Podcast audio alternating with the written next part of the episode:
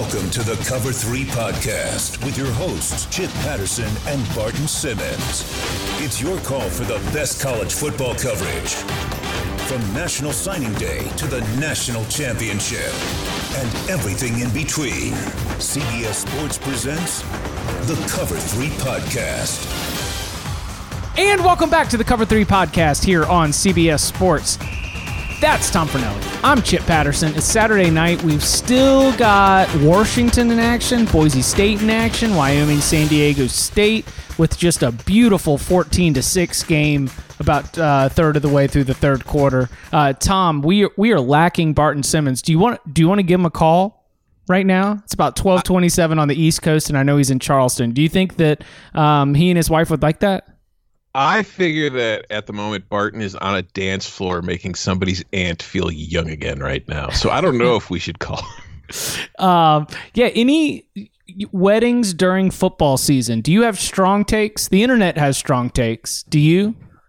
I I pretend I do. I don't. I will say that I've had some cousins get married during football season and I have not gone to their weddings. And it's not because I don't love my cousins, it's that in this job there are about 14 days a year where I feel like, you know, are like the important days and I just feel like I need to show up for them. So, I mean, you know, like there was all that talk this week. I don't know if you heard about it, but like the Diamondbacks pitcher Daniel Hudson miss, missing the first game of a playoff series because his kid was being born and people were giving him crap about it. But uh, not quite that kind of same situation. And I feel like, you know, my cousins, when they get married, they're still going to be my cousins. I'll still meet them. I'll still meet the new family. You know, we'll, we'll get to know each other later. So I don't, I don't think missing a wedding is the biggest deal. I've been to two weddings. I've, I've gotten off work for two weddings that I've been in, and I've missed a lot of weddings, and it makes me sad. But I don't hold it against them. I mean, it's it's their wedding, right? I mean, it's yeah. it's it's not my party. I we already got to experience that, so that's and that's the thing. That's good. Like, unless it's like an immediate close relative or a close friend, it's not like somebody's gonna be like, yeah, I mean, my wedding's okay, but it would have been a lot better if Chip was there. well, they always you know I mean? say that.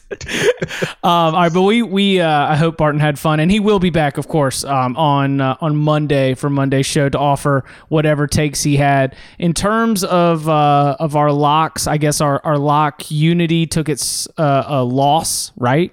Second loss of the season. Yeah, we went we went two, two and one, one, today in Lock Unities. Two and one in Lock Unities, so plenty to celebrate right there. Uh, we'll begin with uh, with with LSU Florida, where the final score was indeed a, an LSU cover, but the the way that it broke down, I think that we've got a lot to. Uh, a lot to look at Florida for, but then uh, also an adjustment on on LSU. Kind of, it kind of one of those games where you uh, you you embrace the nature of it being a top 10 SEC battle at night in Tiger Stadium, and you credit Florida for showing up while also kind of getting a, a good feel for LSU being able to take it like take a hit and then be able to respond. Down 28-21, uh, the defense only allows 7 points in the second half and gets a couple stops in the red zone. And so even though uh, I think there are many uh, nits to pick from the Tigers performance, I, I come away feeling like LSU just in, in the pass fail sense definitely passed and maybe even gets to uh, get some really big check marks for its win against the Gators. Yeah, I mean, I, this this proved to me that like I, I've talked about it before. I wrote about it a few weeks ago. I talked about it here where how I felt that LSU is the biggest threat to Alabama in the SEC, and tonight just kind of drove that point home for me because everything that Florida had to deal with and that we saw from LSU is why I think that they're a threat to Alabama. And we'll get to Georgia in a little bit, but I feel like when you combine what happened with the Bulldogs earlier on Saturday and seeing how LSU handled Florida tonight, it just kind of drove that point home even further for me because this is a team that can score points on anybody. They put up 42 points and over 500 yards. They averaged 10.6 yards per play against a Florida defense that is very good, a Florida defense that essentially shut Auburn down last week. And if you look at Alabama, you know, th- that's a team that's scoring 50 points a game.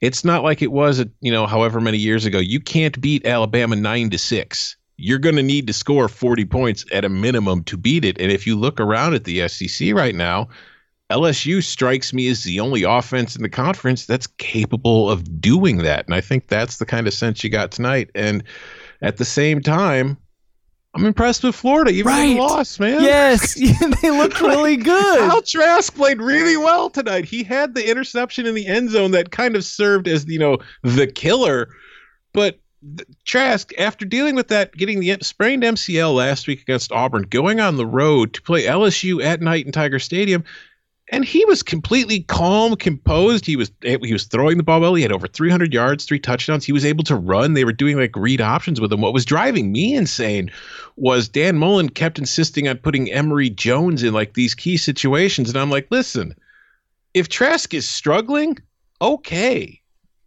I don't know why you're taking him out in these key situations for Emory Jones, and it's making your offense incredibly predictable. Like as soon as Jones would come in, LSU said, "Okay, let's put nine guys in the box.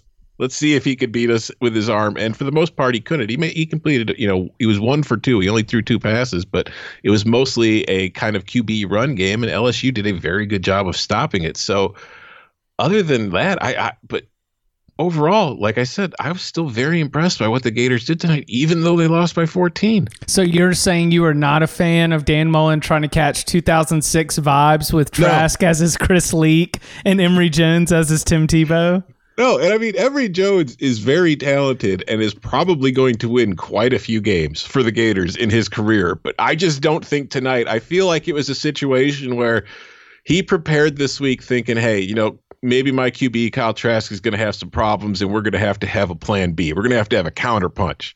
And then Trask came out and played really well, but he still felt like, well, we prepared for it. We have to use it. And it was just, it was like I, I think he maybe should have just called an audible and let Trask do what Trask was doing because Kyle was cooking, man. He was playing really well, and I thought. I mean, for the first half, Trask and Joe Burrow were trading blow for blow. You know, they, they were marching up and down the field. Both offenses were scoring quickly and it was you know very much a shootouty game. And I thought Trask was fantastic, and I think that you know.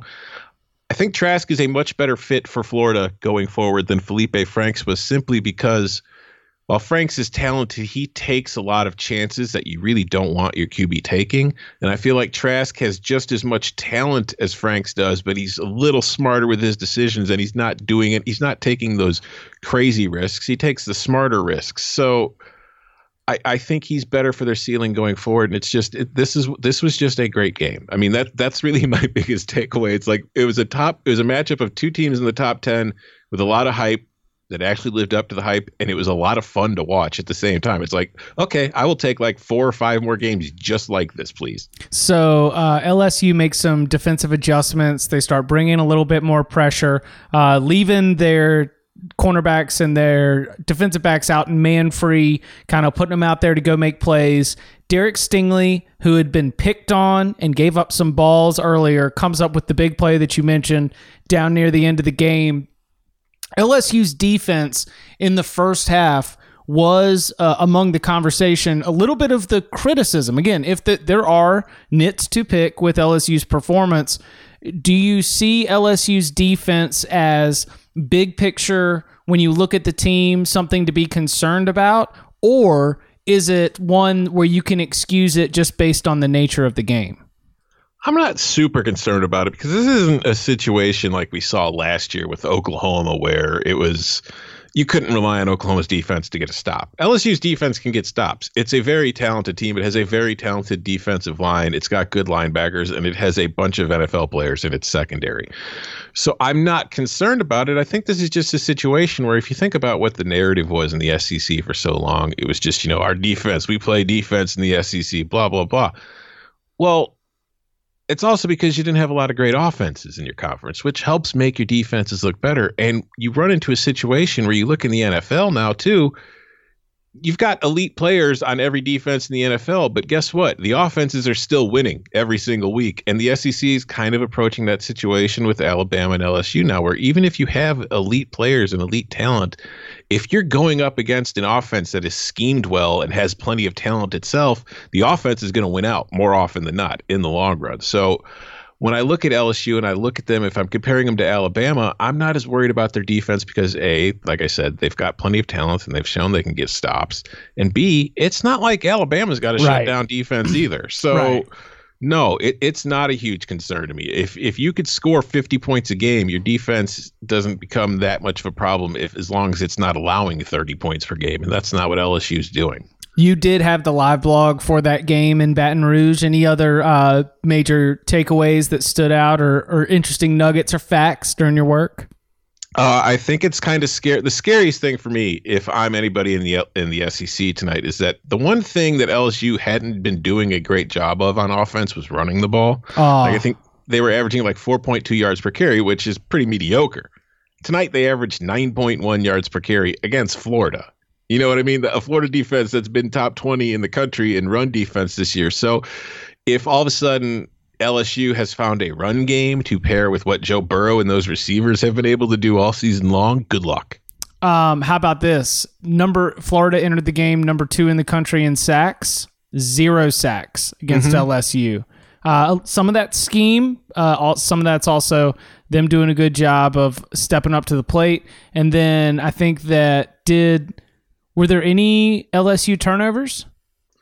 Uh no. There was only the one turnover. Trask's interception was the only turnover in the entire game. It was a clean played game. There weren't a lot of penalties either. It Yeah. was it was a very clean, enjoyable game. It was something we don't get a whole lot of. Uh, yeah, uh, uh, Florida also number one in the country in takeaways. So you you don't get the takeaways, you don't get the sacks. Um, LSU scores the points. It's the way it works. The team team that it struggled to score points and a team that what did not play a very clean game. Uh, let's let's let's talk about these Georgia Bulldogs because we talked on this podcast. We're like, ah, I don't know if this team is really built to be able to blow teams out. I don't know if this team is built to be able to hang with uh, an LSU if it starts to get wild, with an Alabama if you need to score 40 points to win. And sure enough, man, like this was the worst. Uh, I I ventured. I only felt comfortable in the moment saying it was uh, the worst game of 2019 for Jake Fromm.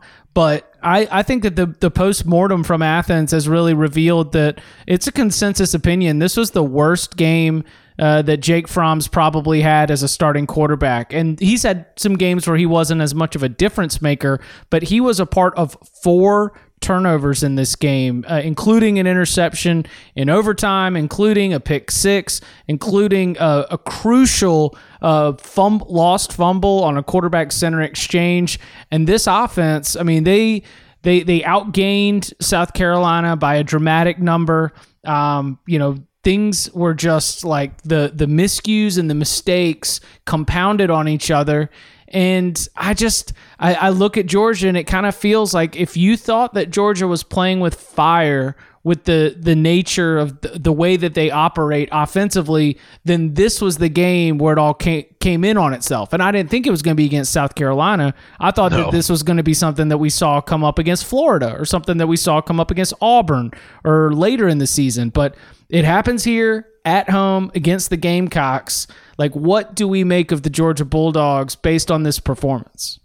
I, you know, it's I had this feeling or this thought as I was watching the game. If we think back a few weeks ago when Notre Dame went into Athens and played well, and our takeaway from seeing Notre Dame play well against Georgia was, hey, Notre Dame, they might be better than we thought. This is a pretty good team.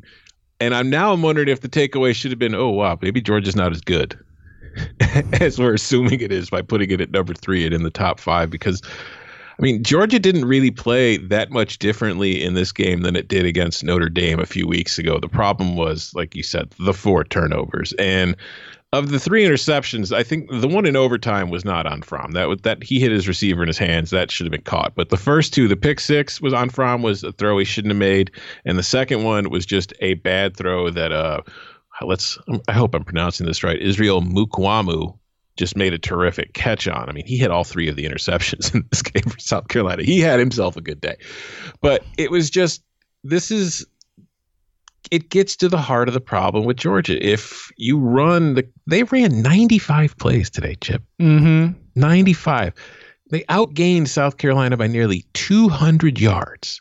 South Carolina had 11 penalties for 68 yards.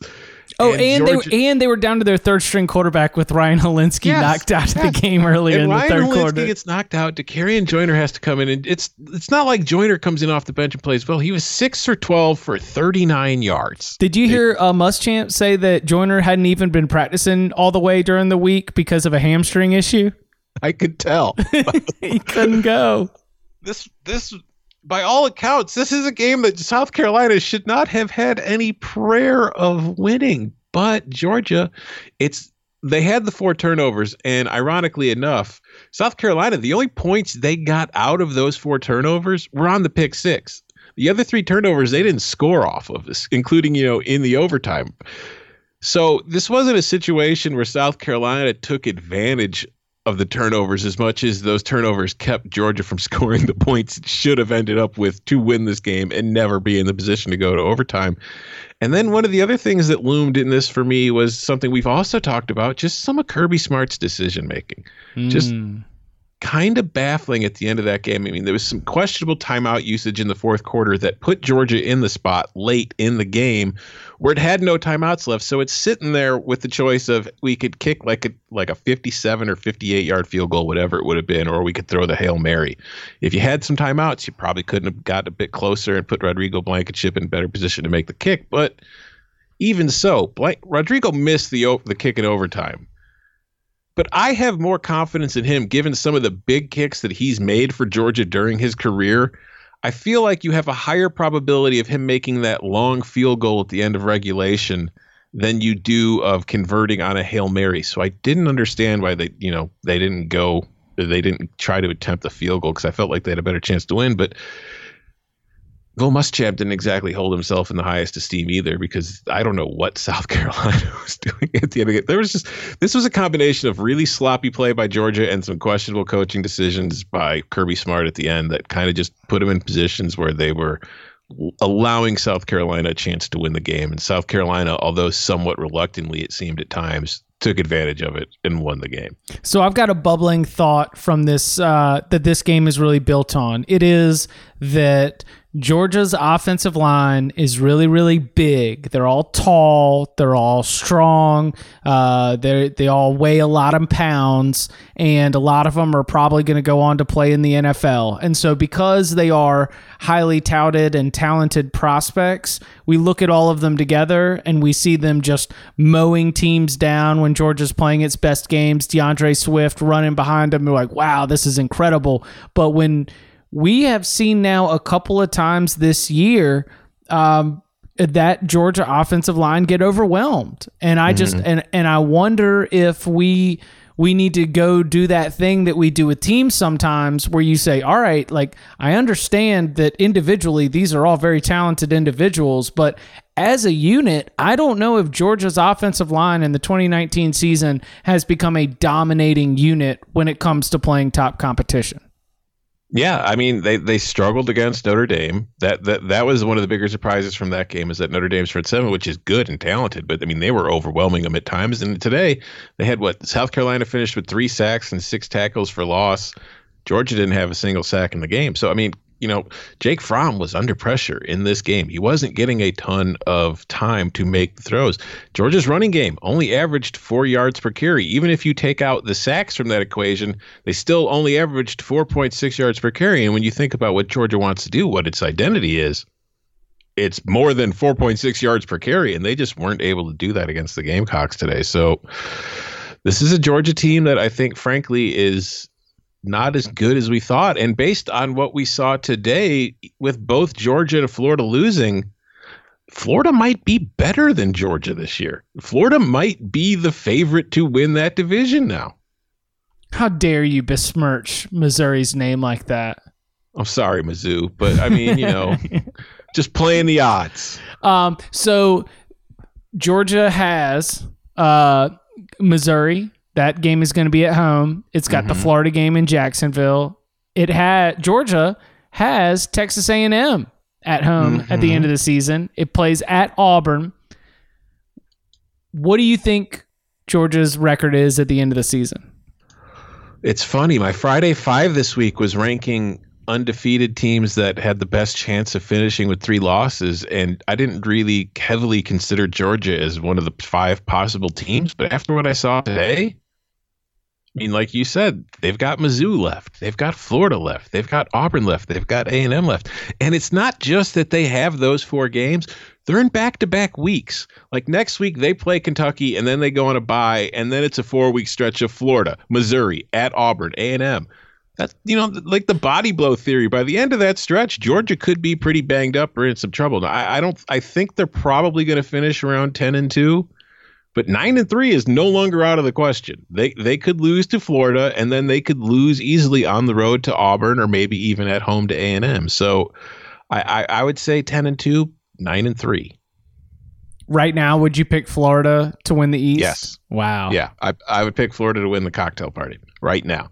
Things could change, obviously. You know, this is college football, and teams look different every single week. But it's just Georgia. Even you know, it's it killed Vandy it killed Murray State. It killed Arkansas State. It seemed pretty lackluster against Tennessee. It killed or uh, against Notre Dame. It looked great against Tennessee, and then today happened. So I feel like you know if if it's playing a bad team, Georgia's looked great. If it's playing anybody with half a pulse, it's looked a little, you know, uh. and Florida, just based on what we've seen with its game against Auburn and now tonight against LSU, they seem like they're better equipped for those games than the Bulldogs do to this point before we get on to Red River, uh, quick Alabama in the SEC on CBS game of the week goes into College Station, uh, takes care of Texas A&M. 47-28 is your final right there. Tua Tagovailoa setting a new school record in the win. It's another big yak day. Ah, yak, yak, yak, yak, yak, yak, yak, yak, yak, yak. As, uh, as Henry Ruggs, Devonta Smith, Jaylen Waddle, Jerry Jeudy, um, the, the, the four horsemen of the Alabama wide receiver room, just turning turning 10 yard passes into 60 yard gains. It's what they do. It's uh it's it is another day for for Alabama to be able to comfortably lean back on the the bet one of the best passing attacks in the country as they're able to go on the road against what what we properly introduced as the toughest opponent that they had faced so far. I thought that Texas A&M showed up, threw a couple punches early, but it is so so difficult when Alabama has those kind of counters and those kind of responses with those quick strike touchdowns. Yeah, you've got to play like a perfect game for the most part if you're A and M to to really pull this off. And it's, I think the bigger question though, Chip, is Tua threw an interception today. Andy threw for fewer than 300 yards. So I mean, is he done? Is he washed? is that's it? We Tua, yeah. It's, have we have we seen the beginning of the end for Tua Tagovailoa? It's uh, no, it's. I, mean, I, I feel like if you're A and M, you're three and three your three losses are now to Alabama, to Clemson, and to um, Auburn. What's yeah, the third one? It's yeah, Auburn. So yeah, so it's not like you've got a bad loss on your resume. It's just it's you have to play perfect, and they play well. And there was a tweet from Matt Hinton earlier today that I thought was perfect too, as far as summing up Kellen Mond. It's that Kellen Mond in the course of a game could look completely helpless while the game is still in question but then as soon as A&M no longer has a chance to win, he looks amazing. And I feel like that was the case again today where A&M kind of made that fake comeback in the fourth quarter there to, to make it look closer. And maybe at least for those who were on A&M in the points think that they might get the cover. But I, I, I think that Jimbo still has quite a bit of work to do if he's if he's going to get this program to be in a condition where it can compete with Alabama yet. Hey, Kellen Mond is just really, really good against varsity difficulty level you crank it up to Heisman, it's going to get a little bit dicey for him. But as long as he's just playing it in the Best Buy on varsity, he'll be fine. there was, oh, who who was it too? There was one pass he missed in the first half where they were in the red zone, where the receiver was absolutely wide open, and he threw it no fewer than five yards behind him. And I was just like, Mike, that's that is not the throw you can miss against Alabama if you want to have any prayer of pulling off the upset. Coming up on the other side, our big takeaways from Big Tex and the Red River. Coming up next.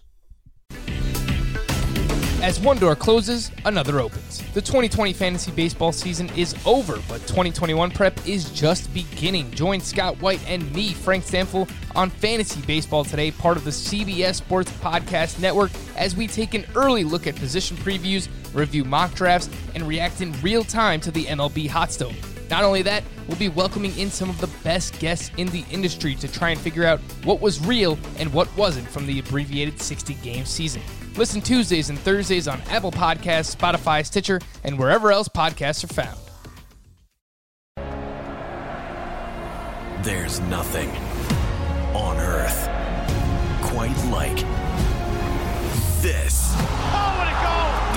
The UEFA Champions League is back at its new home on CBS All Access. Sensational! Stream every match of the world's most prestigious tournament live. That's incredible! The UEFA Champions League group stage kicks off Tuesday on CBS All Access. There's nothing like it. So I, I was very excited because the the game got started in Dallas, and the number one thing that I wanted to see uh, after talking to Ben Kercheval this week, heading into the heading into the game, was just Jalen Hurts' big and meaty hindquarters. because boy, Oklahoma got going with the power run game early, and Jalen Hurts was doing that thing where he drops back and he recognizes that he's got a whole bunch of green grass and he's going to take off and run. Oklahoma jumps all over Texas, sort of outgains them, but a couple of turnovers allow Texas to be able to hang in this game. It's a game that if you just watched it without paying attention to the score. If you watch this game almost in cut ups, if I organized them by first, second, and third down, you know, coaching style, prep style, you would think that Oklahoma had dominated in this game, but it was a one score victory. So, you know, is are, are you willing to extend some of the same? This was just a, a big game, a rivalry game, a fun game, a competitive game. Um, not excuse, but at least uh, the context you're willing to apply to it to uh, the Sooners in a game that they they needed to win, obviously, to be able to continue their pursuit of a college football playoff spot, but then also for uh, for just being able to to prove to everyone that maybe it does belong in that conversation as potentially one of the best teams in the country and a national championship contender. How do you how do you analyze the Sooners' victory uh, with with all the context applied? Well, I I think that yeah, you have to put some of the rivalry glasses on as far as viewing it and the results. But I think that going back to what happened with Georgia and just the style of play, the first half Oklahoma outgained Texas 260 yards to 83. That's the numbers. You know, I, Tom, I needed the numbers. In my head, I knew that it was lopsided. Yeah, Those are the they numbers. outgained them three to one, over Yeah. three to one, Yeah. and it was ten to three at halftime because Oklahoma turned the ball over three times, including twice in the red zone. This was a game that probably should have been 21-2-3 at halftime, and it wasn't. But because of their style of play, because of their explosiveness on offense, they were able to overcome the turnovers, unlike Georgia, who hasn't really had a chance to do that. So, I mean, I'm not worried about Oklahoma and I'm not worried about Texas. This was the kind of game that you expected. I was, you know, obviously I had Oklahoma uh, in my column for the pick, so I was hoping they can get that cover, that back door by Texas at the end. That hurt a little bit, but Jalen Hurts did not have a great game. Jalen Hurts, he had the fumble in the red zone. He threw that interception, and while the fumbles happened, that interception was just a bad decision and a bad pass that he paid the price for. But he he made up for it. He still threw for three touchdowns. He rushed for over 131 yards, and you know, CeeDee Lamb did a lot of work for the Sooners and helped bail out that offense. But he had 10 catches for 171 yards, three touchdowns, juked at least five dudes out of their shoes. It was just an amazing performance to watch. And to me, the biggest takeaway from this game, Chip, Sooners defense. Oh my God. They had nine sacks Yeah. and 15 tackles for loss. Yeah, I on my notepad I had the for, from this game. I said that it was CeeDee Lamb and Oklahoma's defense, and I probably would not have guessed based on the the premise of talking about an Oklahoma win. I would be ready to talk about Jalen Hurts and where does he rank among the greatest quarterbacks in the country. And you're right, that's not what it was. It was CeeDee Lamb being ridiculous and an Oklahoma defense that has absolutely lived up to all the billing of the improvement in terms of being able to get pressure on the quarterback, in terms of rallying to the ball. Like it's a Alex Grinch's name might have been mentioned 25 times on the broadcast because of how well the Sooners defense was playing. It, it was a bizarro Saturday because I mean LSU and Florida are in a shootout, and meanwhile, earlier in the day in Texas, Oklahoma's defense is having to bail out its offense because the offense keeps screwing up and turning the ball over. So, yeah, no, this this I think that is the most promising sign if you're Oklahoma going forward as far as the title hopes are concerned because I don't think that there's anybody else in the Big 12 outside of maybe Bedlam because again, rivalries are rivalries and they can get weird, but I think that if you look, Oklahoma is probably going to roll through the rest of this schedule barring some, you know, injuries to Jalen Hurts or other key players, but the fact now that that defensive performance that's something they didn't have last year. That's something they didn't have the year before. That was why you could never really count on them when it came to a huge game. If the offense got into a rut, they were screwed because you didn't think that their defense was capable of stopping anybody. But if the defense plays like it did today against Texas, that's a team that could win a semifinal. That's a team that could win a title game, you know, depending on who it's up against. So it's the kind of complete performance that we've missed from the Sooners in recent years, and it you know it just it it makes this team a lot more dangerous in my eyes going forward. Baylor is 6 and 0 after winning in double overtime against Texas Tech. What are the chances that you give Baylor to be in the Big 12 championship game? They're not horrible. I mean, I, I still think that we're probably going to see Texas and Oklahoma again. But if you look at the way things set up for Baylor, next week at Oklahoma State's going to be tough. But West Virginia looks winnable because Mountaineers don't look great. TCU doesn't look great. And then we're going to have that two week stretch in mid November. They're playing Oklahoma, they're playing at Texas. Those are two tough games. But both of those games are in Waco. So if Baylor can get past Oklahoma State next week, it's looking really good because if you look at Texas's schedule, they're already two and one in the conference. They've got some tough games themselves. They've got TCU on the road and Iowa State on the road, and we know you know sometimes Texas heads up to Ames and weird things happen. So this is a situation where that game against Baylor on November 23rd between Texas and the Bears is looking like a big game. It could probably end up deciding who gets to play Oklahoma in the Big 12 championship. So I think I've got my arms around these lovable Bears a little bit more.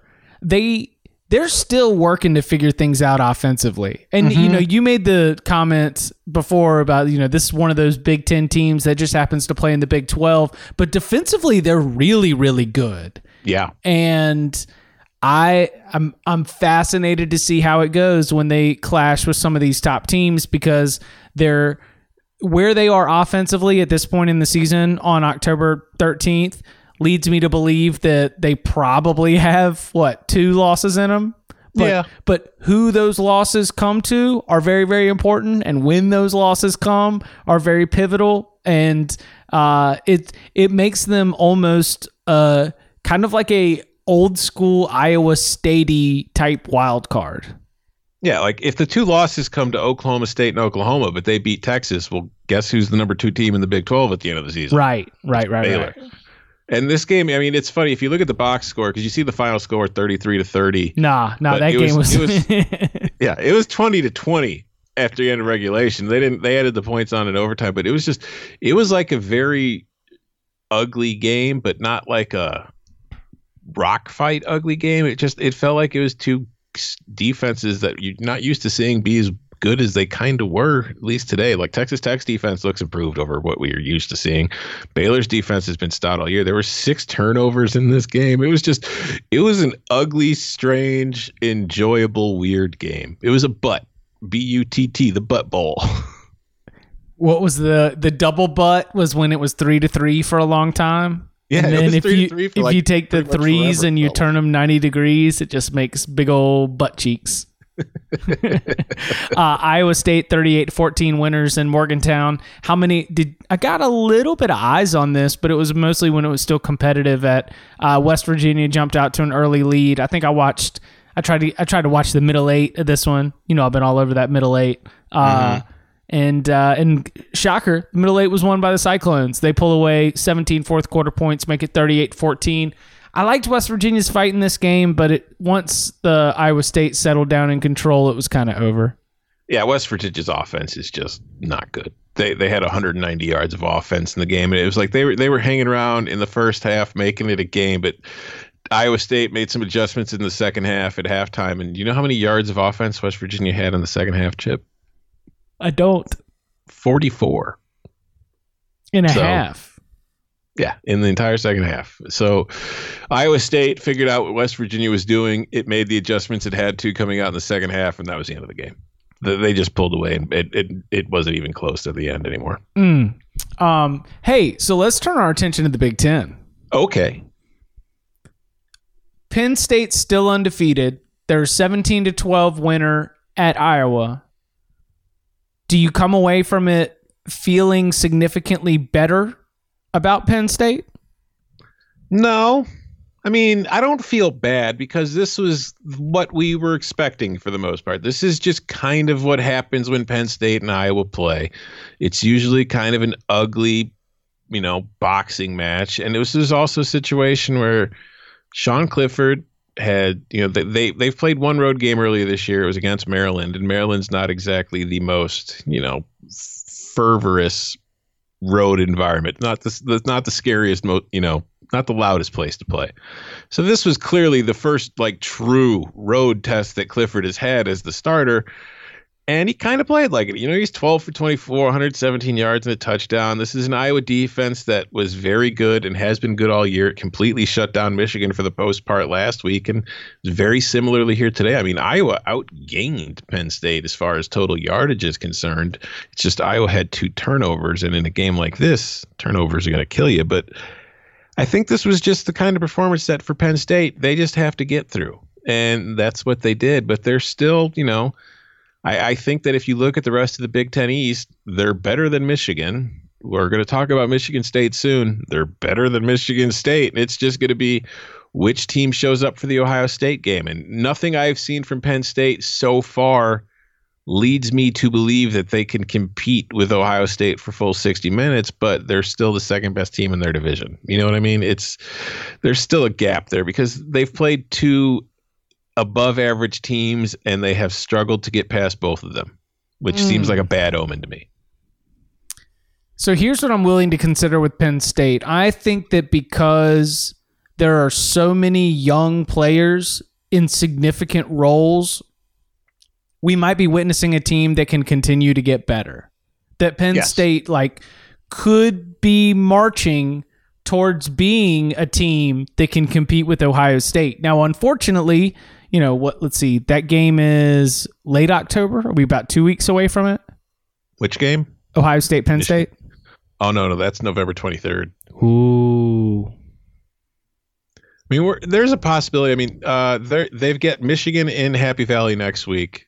Then the week after, they're going to East Lansing. Then they get a bye, and then they're on the road against Minnesota. And I mean, those are three games I think Penn State's capable of winning, and they should beat Indiana. So there's a situation, or at least a realistic possibility, that you know they're rolling into Ohio State, where both of them are 10 and 0, and probably ranked in the top five.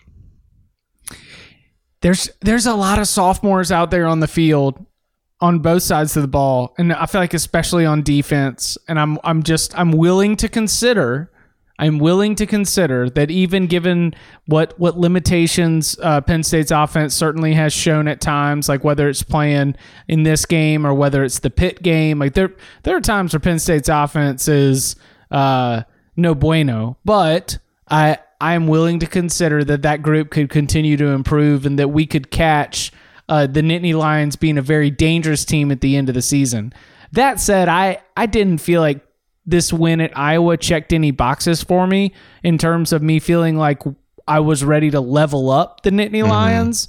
But like you mentioned, you you won, you know, so It's really, I, and I so think you're that still honestly, yeah, undefeated, and that's, that's really the only thing they cared about tonight. Yeah, just just win, and everything will be okay. also, there was a very questionable call as far as taking a Penn State touchdown off the board in this game. That I think if the refs got that call right, it's probably not as close or as scary as it looks at the final score. You know, then it's probably a two score win and it looks a little better. So there, there is that context as well. But it's just this is a young team. It's a talented team, like you said. It's got a chance to get better, but to this point, it's it's still a team that's you know figuring out how to be great. Wisconsin kicked It- the ever loving you know what out of Michigan State. Uh huh. Yeah, that was a great lock of the week for me, taking Michigan State plus eleven in this one. 38 to nothing doesn't even do this game justice. no, here here's what people should. If you didn't watch the game, here's the thing that I could tell you that probably tells you everything you need to know. Michigan State did not cross over the 100 yard barrier of total offense until there was 90 seconds remaining in the game. It could have been 63 to nothing in this game. Yes. Truly. It, it it was it was a choose your own number adventure for Wisconsin. Yeah, and my whole thought process behind my my picking Michigan State was, you know, hey, they could take away Wisconsin's run game and force Jack Coan to beat them. Well, Michigan State, for the most part, took away Wisconsin's run game. The Badgers averaged only 4.8 yards per carry. They held Jonathan Taylor to 80 yards on 26 carries. But you know what happened? Jack Coan picked them apart. He was 18 for 21 for 180 yards, zero or one touchdown, no interceptions. It wasn't like the big game because that's just not what Wisconsin does offensively in the passing game. But he just sat in the pocket. Michigan State couldn't get any pressure, and he was just looking for the open matchup, and he was finding it every single time. And Michigan State's defense just could not get off the field, even when they stopped Jonathan Taylor in their running game. They just couldn't get off on third down. They couldn't even really get Wisconsin into a situation on third down that presented any real problems for it. So this it felt like Wisconsin was like a 16 year old playing with his five year old brother. I think that I came away from this one um, wanting to to maybe shift the the narrative or the talking points a little bit on Wisconsin because Jonathan Taylor is is a mainstay. He's a name that we recognize, and, and Wisconsin having good running backs, that's a very easy place for college football fans to fall back into from a muscle memory perspective. But I think the real tale of this year's Wisconsin team is the defense, which kind of lost itself last year for a hot second. And boy, it snapped back into place. And so when we've got that situation, it was what? It was Dave Aranda leaves and Jim Leonhard takes over. And Jim Leonhard has his own player history, but his coaching history wasn't all that proven.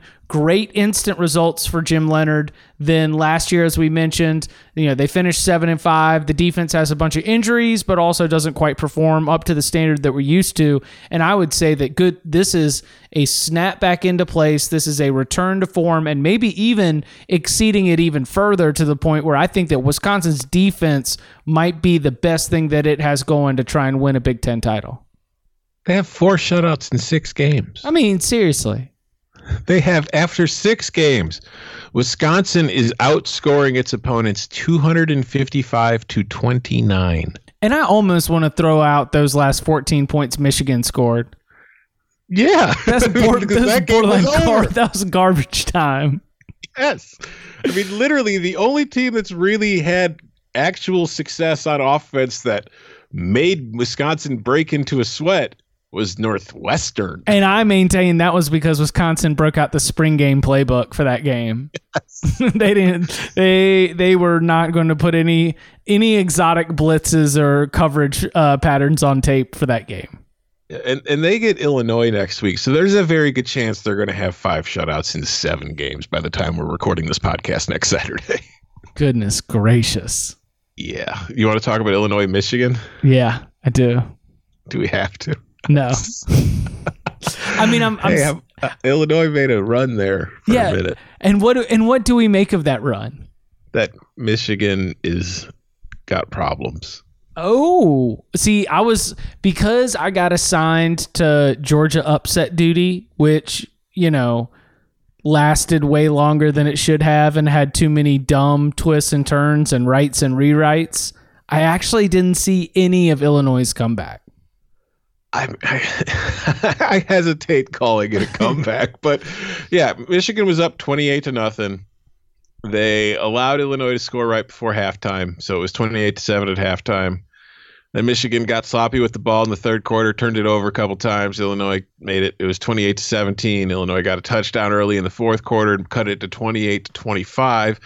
And then as soon as Michigan was in actual trouble, they marched right down the field and scored and went back up by two scores. And then a couple, you know, Illinois, they pinned Illinois, got another turnover, scored, and just the game went out of, you know, back out of touch really quickly. I just, I, I, my takeaway from this is that Michigan still has plenty of significant problems, even though it mostly played well. I mean, they averaged seven yards per play they had nearly 500 yards of offense. It's just they should have buried Illinois, and they kind of toyed with it, or at least kind of I don't know. I, you could say they took their foot off the the gas pedal for a bit, and were think kind of maybe just thinking they could coast to the end, and then Illinois made it, you know, start going again. But I don't know. It's it's even when Michigan was dominating this game early, there still wasn't anything about them that really struck me as a threat they still look like a an above average Big Ten team, but they don't look like a Big Ten team that's going to really do any damage in any games that count. That's Michigan football, baby. it has been, yeah. That's it. Wait, wait. I'm sorry. Did y'all want championship contenders? That's not Michigan football. That's that's not what they do. Michigan puts together very, very under uh, underachieving nine and three seasons. Mm-hmm. Um, all right, so let's uh let's let's pivot to Michigan adjacent, Michigan on the horizon. Uh, Notre Dame is just really leaning into this idea that uh, our quarterback is not much of a passing threat, but if our offensive line keeps beating you up for 35 carries, we're going to roll up 300 yards. yeah. Uh, you had a, more of an eye on this one, but from what I saw, I mean, they look fine. I mean, they can't throw. Book finished with 165 yards. He's only 17 to 32, 165 yards. They still don't really have that threat in the passing game that could be a game breaker. So they're kind of just relying on Tony Jones. And Jafar, I Jafar Armstrong only had one carry tonight. I thought he was like back. What was there any story behind that? No, I think that uh, Jones just got going, and they were they were starting to work in a lot more of like misdirection, end around, uh, getting the wide receivers involved in the game. Like who's a uh, uh, Braden? What's his last name? Lenzy. Lenzy. Oh, that dude is fast. Yeah, that's all I know. Yeah, he's a sophomore from Oregon and shocker, he's a track star mm-hmm. from Oregon. But yeah, like four four speed or something stupid like that. He hit uh the he caught an end around, took it the took it the distance. It was pretty impressive. But this this Notre Dame team, like basically, uh, what we saw here against USC was the fact that USC on the defensive line is not elite, and they definitely don't have elite depth. So even when USC's defense was able to get some stops early in the game. By the time its offense finally caught a rhythm, which wasn't until the second half, I mean, Kedon Slovis led four straight scoring drives in the second half. It's just that they would score in three minutes and then they'd give the ball back to Notre Dame, and Notre Dame would take up eight minutes and then score. And so the the advantage that was established with the 14 to 3 lead, they just never really had to push back on it. And they could just kind of defend it use that ground game to continue to wear USC down. And, and that was the key over the course of four quarters was you get into the second half against this USC team. They are older. They are experienced. They are strong. They are big. And they just they lean on you. And I, I thought about this game looking ahead at the rest of Notre Dame's schedule. And I was just thinking about how there isn't a defensive line or a defensive front left on Notre Dame's schedule that is overly impressive. And there's not a defensive line or a defensive front that I think is going to be able to come up with a magical game plan to just do that that the physics of the fact that Notre Dame if, if nothing else is uh, is working, and certainly the passing game with the Ian Book has not been something that Brian Kelly or Chip Long feel like is their their bread and butter they're just going to lean on you, man. And the chances are you're going to break eventually. How'd the front seven look? I know they had four sacks, but I mean that doesn't always. Because that's to me has been the key to this team. I mean, defensively, they've just been a lot better than I was actually anticipating coming into the year. Difficult to say because they were sitting back doing everything they could to limit the deep ball. Mm-hmm. And so it was a lot of dink and dunk. It was mm. it was a lot of Kedon Slovis drops back. He sees that everyone, all the you know secondary is backpedaling, and so he's just going to drop it off to a running back or like throw the a quick route to uh like they they were breaking it. Who'd they break in? Uh, I feel like hadn't even had uh, too many catches. Eric. Uh, Oh, Crummen Hook or whatever. Yes, yes. Yeah, I have no idea how to pronounce it. It's like it's it's Eric Krommenhoek. He had one catch against Fresno State, one catch against BYU, two catches against Notre Dame, five catches against. uh I mean, five, one cat, two catches against Washington, five catches against Notre Dame. Yeah, so he's like their underneath kind of slot dude now. Yeah, so it was a, uh, it was you know that I, I kind of thought that the the front seven didn't get. I thought Markese Stepp, the running back for USC, looked pretty good at times, but it was tough to get a good read on uh, USC considering the fact they were going up against air raid, no huddle. You know. Yeah. I mean, I, Notre Dame's on a bye next week, and then they get the road trip to Ann Arbor, and I feel like I I have a hard time thinking Michigan's going to win that game based on what we've seen. And after that, I don't know what's in their way from being 11 and 1 at the end of the year. Um, Clemson put it on Florida State. Yeah, Clemson showed up. Thank welcome to 2019, Clemson. Yeah, but I don't know. Trevor Lawrence still threw an interception. He probably stinks. He's still trash. Yes. but I wonder if he's okay. Let's make sure somebody asks Dabo about the MRI. See Dude, what kind of reaction they get. So the thing that's really uh, funny about this one is the final score suggests that everything's okay. Clemson's back to whooping that uh, whooping that ass. But if you look at the box score of this game, there's no one player you can really single out, and there's no one thing where you're like, wait, did did Clemson dominate in this game? Like, wh- where's my 400 yards passing? Where's my, mm-hmm. you know, like big rushing total? It's because Clemson's defense was awesome in this game. They forced a ton of turnovers, and players like Isaiah Simmons really showed up. Uh, the young defensive line was really feasting on a fl- granted, a Florida offensive line that has struggled a lot during the season, but that's the one place where I think that you've got the greatest chance for. Uh, we talk about Penn State and the growth and, and trying to predict and project that that might be a better team at the end of the season than it is right now.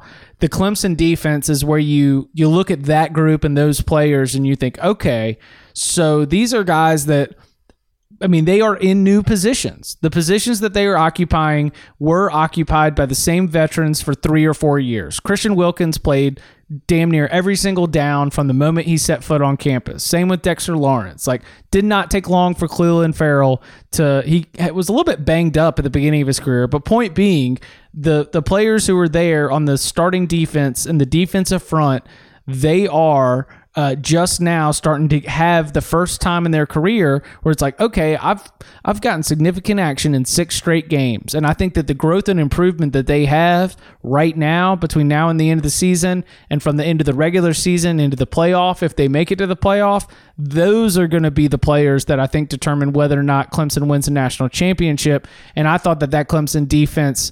The, even though again the final score suggests it was a Trevor's okay. Oh no, Trevor's okay, man.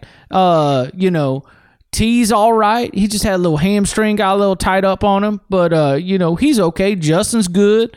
You know, but it, I thought that the story of this was Isaiah Simmons and just the rest of those young defensive playmakers that are just shining uh, and will continue to as the season goes on. Yeah, do, if you're listening to this, do yourself a favor. If as long as you're not driving, but if you, if you're like at home or around a computer, just pause right now and go look at the Florida State side of the box score and just look at how sad it looks. like Blackman had 66 yards passing, Hornibrook had 84. Nobody broke 100 yards in anything for Florida State. Yeah, yeah, yeah. Nobody broke 100 yards in anything. That should tell you everything you need to know. It's just, it is this, it is a very, very sad looking box score. Although, like you said, offensively, if you go to the other side, I mean, Travis Etienne had 127 yards rushing, so that was nice to see for Clemson. But it was mostly a pedestrian performance from that offense too. They were put in a lot of short field situations thanks to that defense. Um, Virginia lost to Miami. Uh, what what else is on uh, what else is on your notepad before we get out of here? Uh, I mean, do we want to address the most fraudulent undefeated team in the country? The Minnesota Golden Gophers. Yeah, they're still undefeated, and they but for the second week in a row, they have looked dominant. They looked dominant against Illinois in a 40 to 17 win last week, and they looked especially dominant tonight against Nebraska. But the problem is, it's like you don't know how seriously to take it because you know Adrian Martinez didn't play. Noah Vedral was making his first start for the Cornhuskers, and their run defense has been bad all season. And Minnesota took advantage of that tonight. Boy, they rushed for 322 yards against that Huskers defense. So Isn't it still Rodney Smith and Ibrahim? uh, it's Rodney Smith. Ibrahim had 84 yards. Carry here, they had three players with over 80 yards rushing. Ibrahim had 84 yards and three touchdowns. Shannon Brooks had 99 yards. Rodney Smith had 139 yards and a touchdown.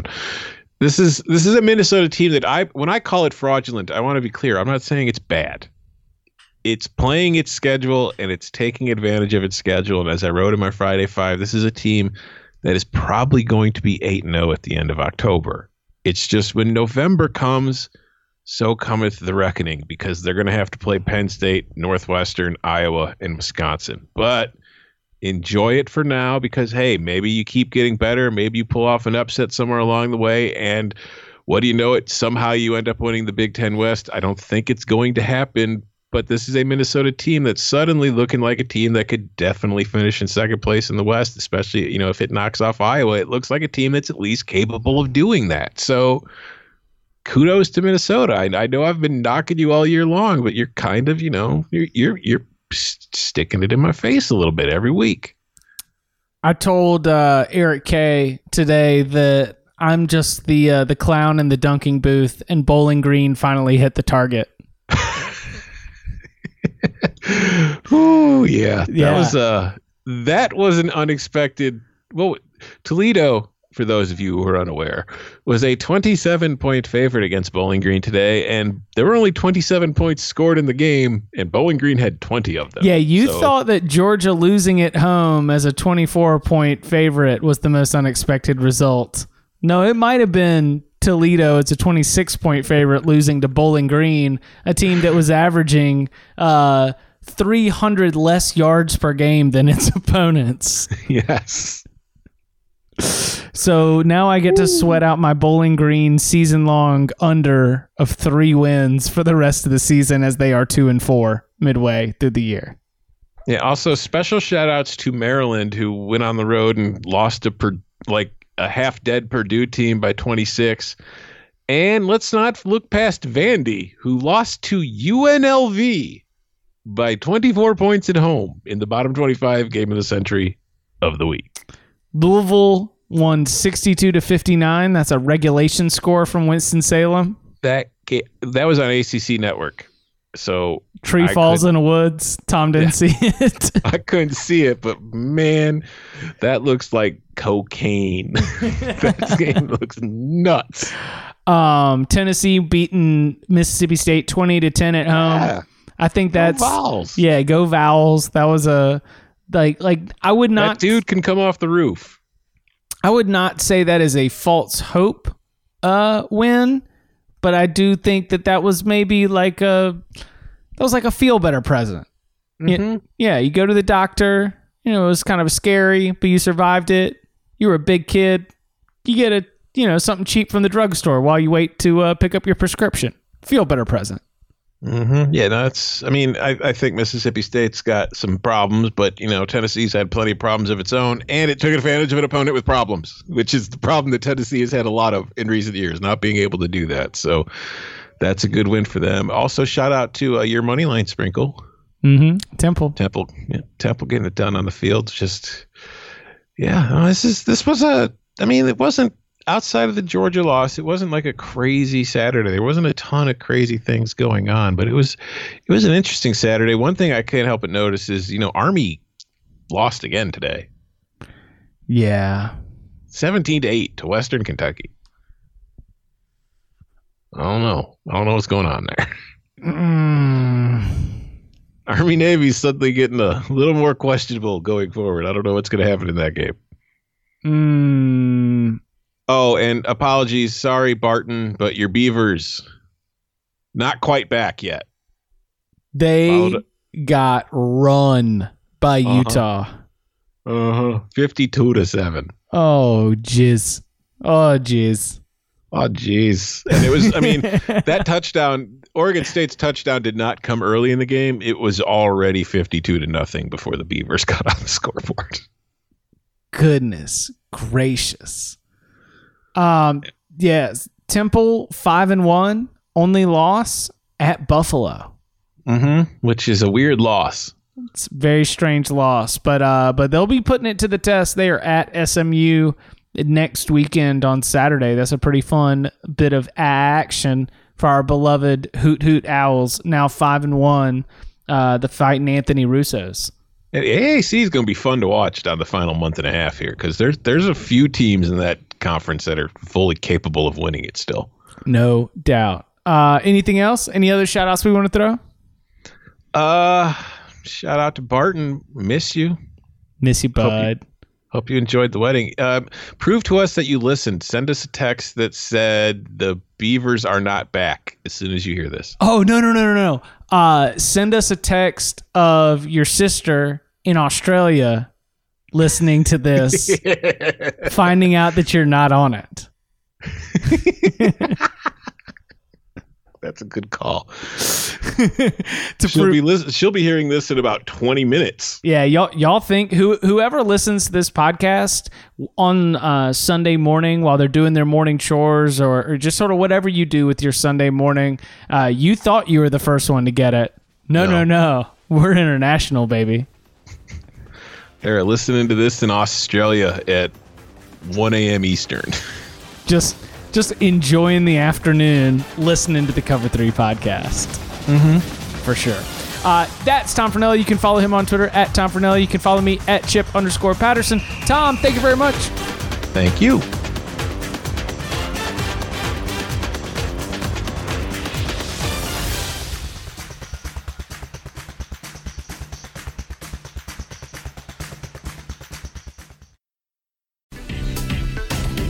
One door closes, another opens. The 2020 fantasy baseball season is over, but 2021 prep is just beginning. Join Scott White and me, Frank Stampfel, on Fantasy Baseball Today, part of the CBS Sports Podcast Network, as we take an early look at position previews, review mock drafts, and react in real time to the MLB hot stove. Not only that, we'll be welcoming in some of the best guests in the industry to try and figure out what was real and what wasn't from the abbreviated 60 game season. Listen Tuesdays and Thursdays on Apple Podcasts, Spotify, Stitcher, and wherever else podcasts are found.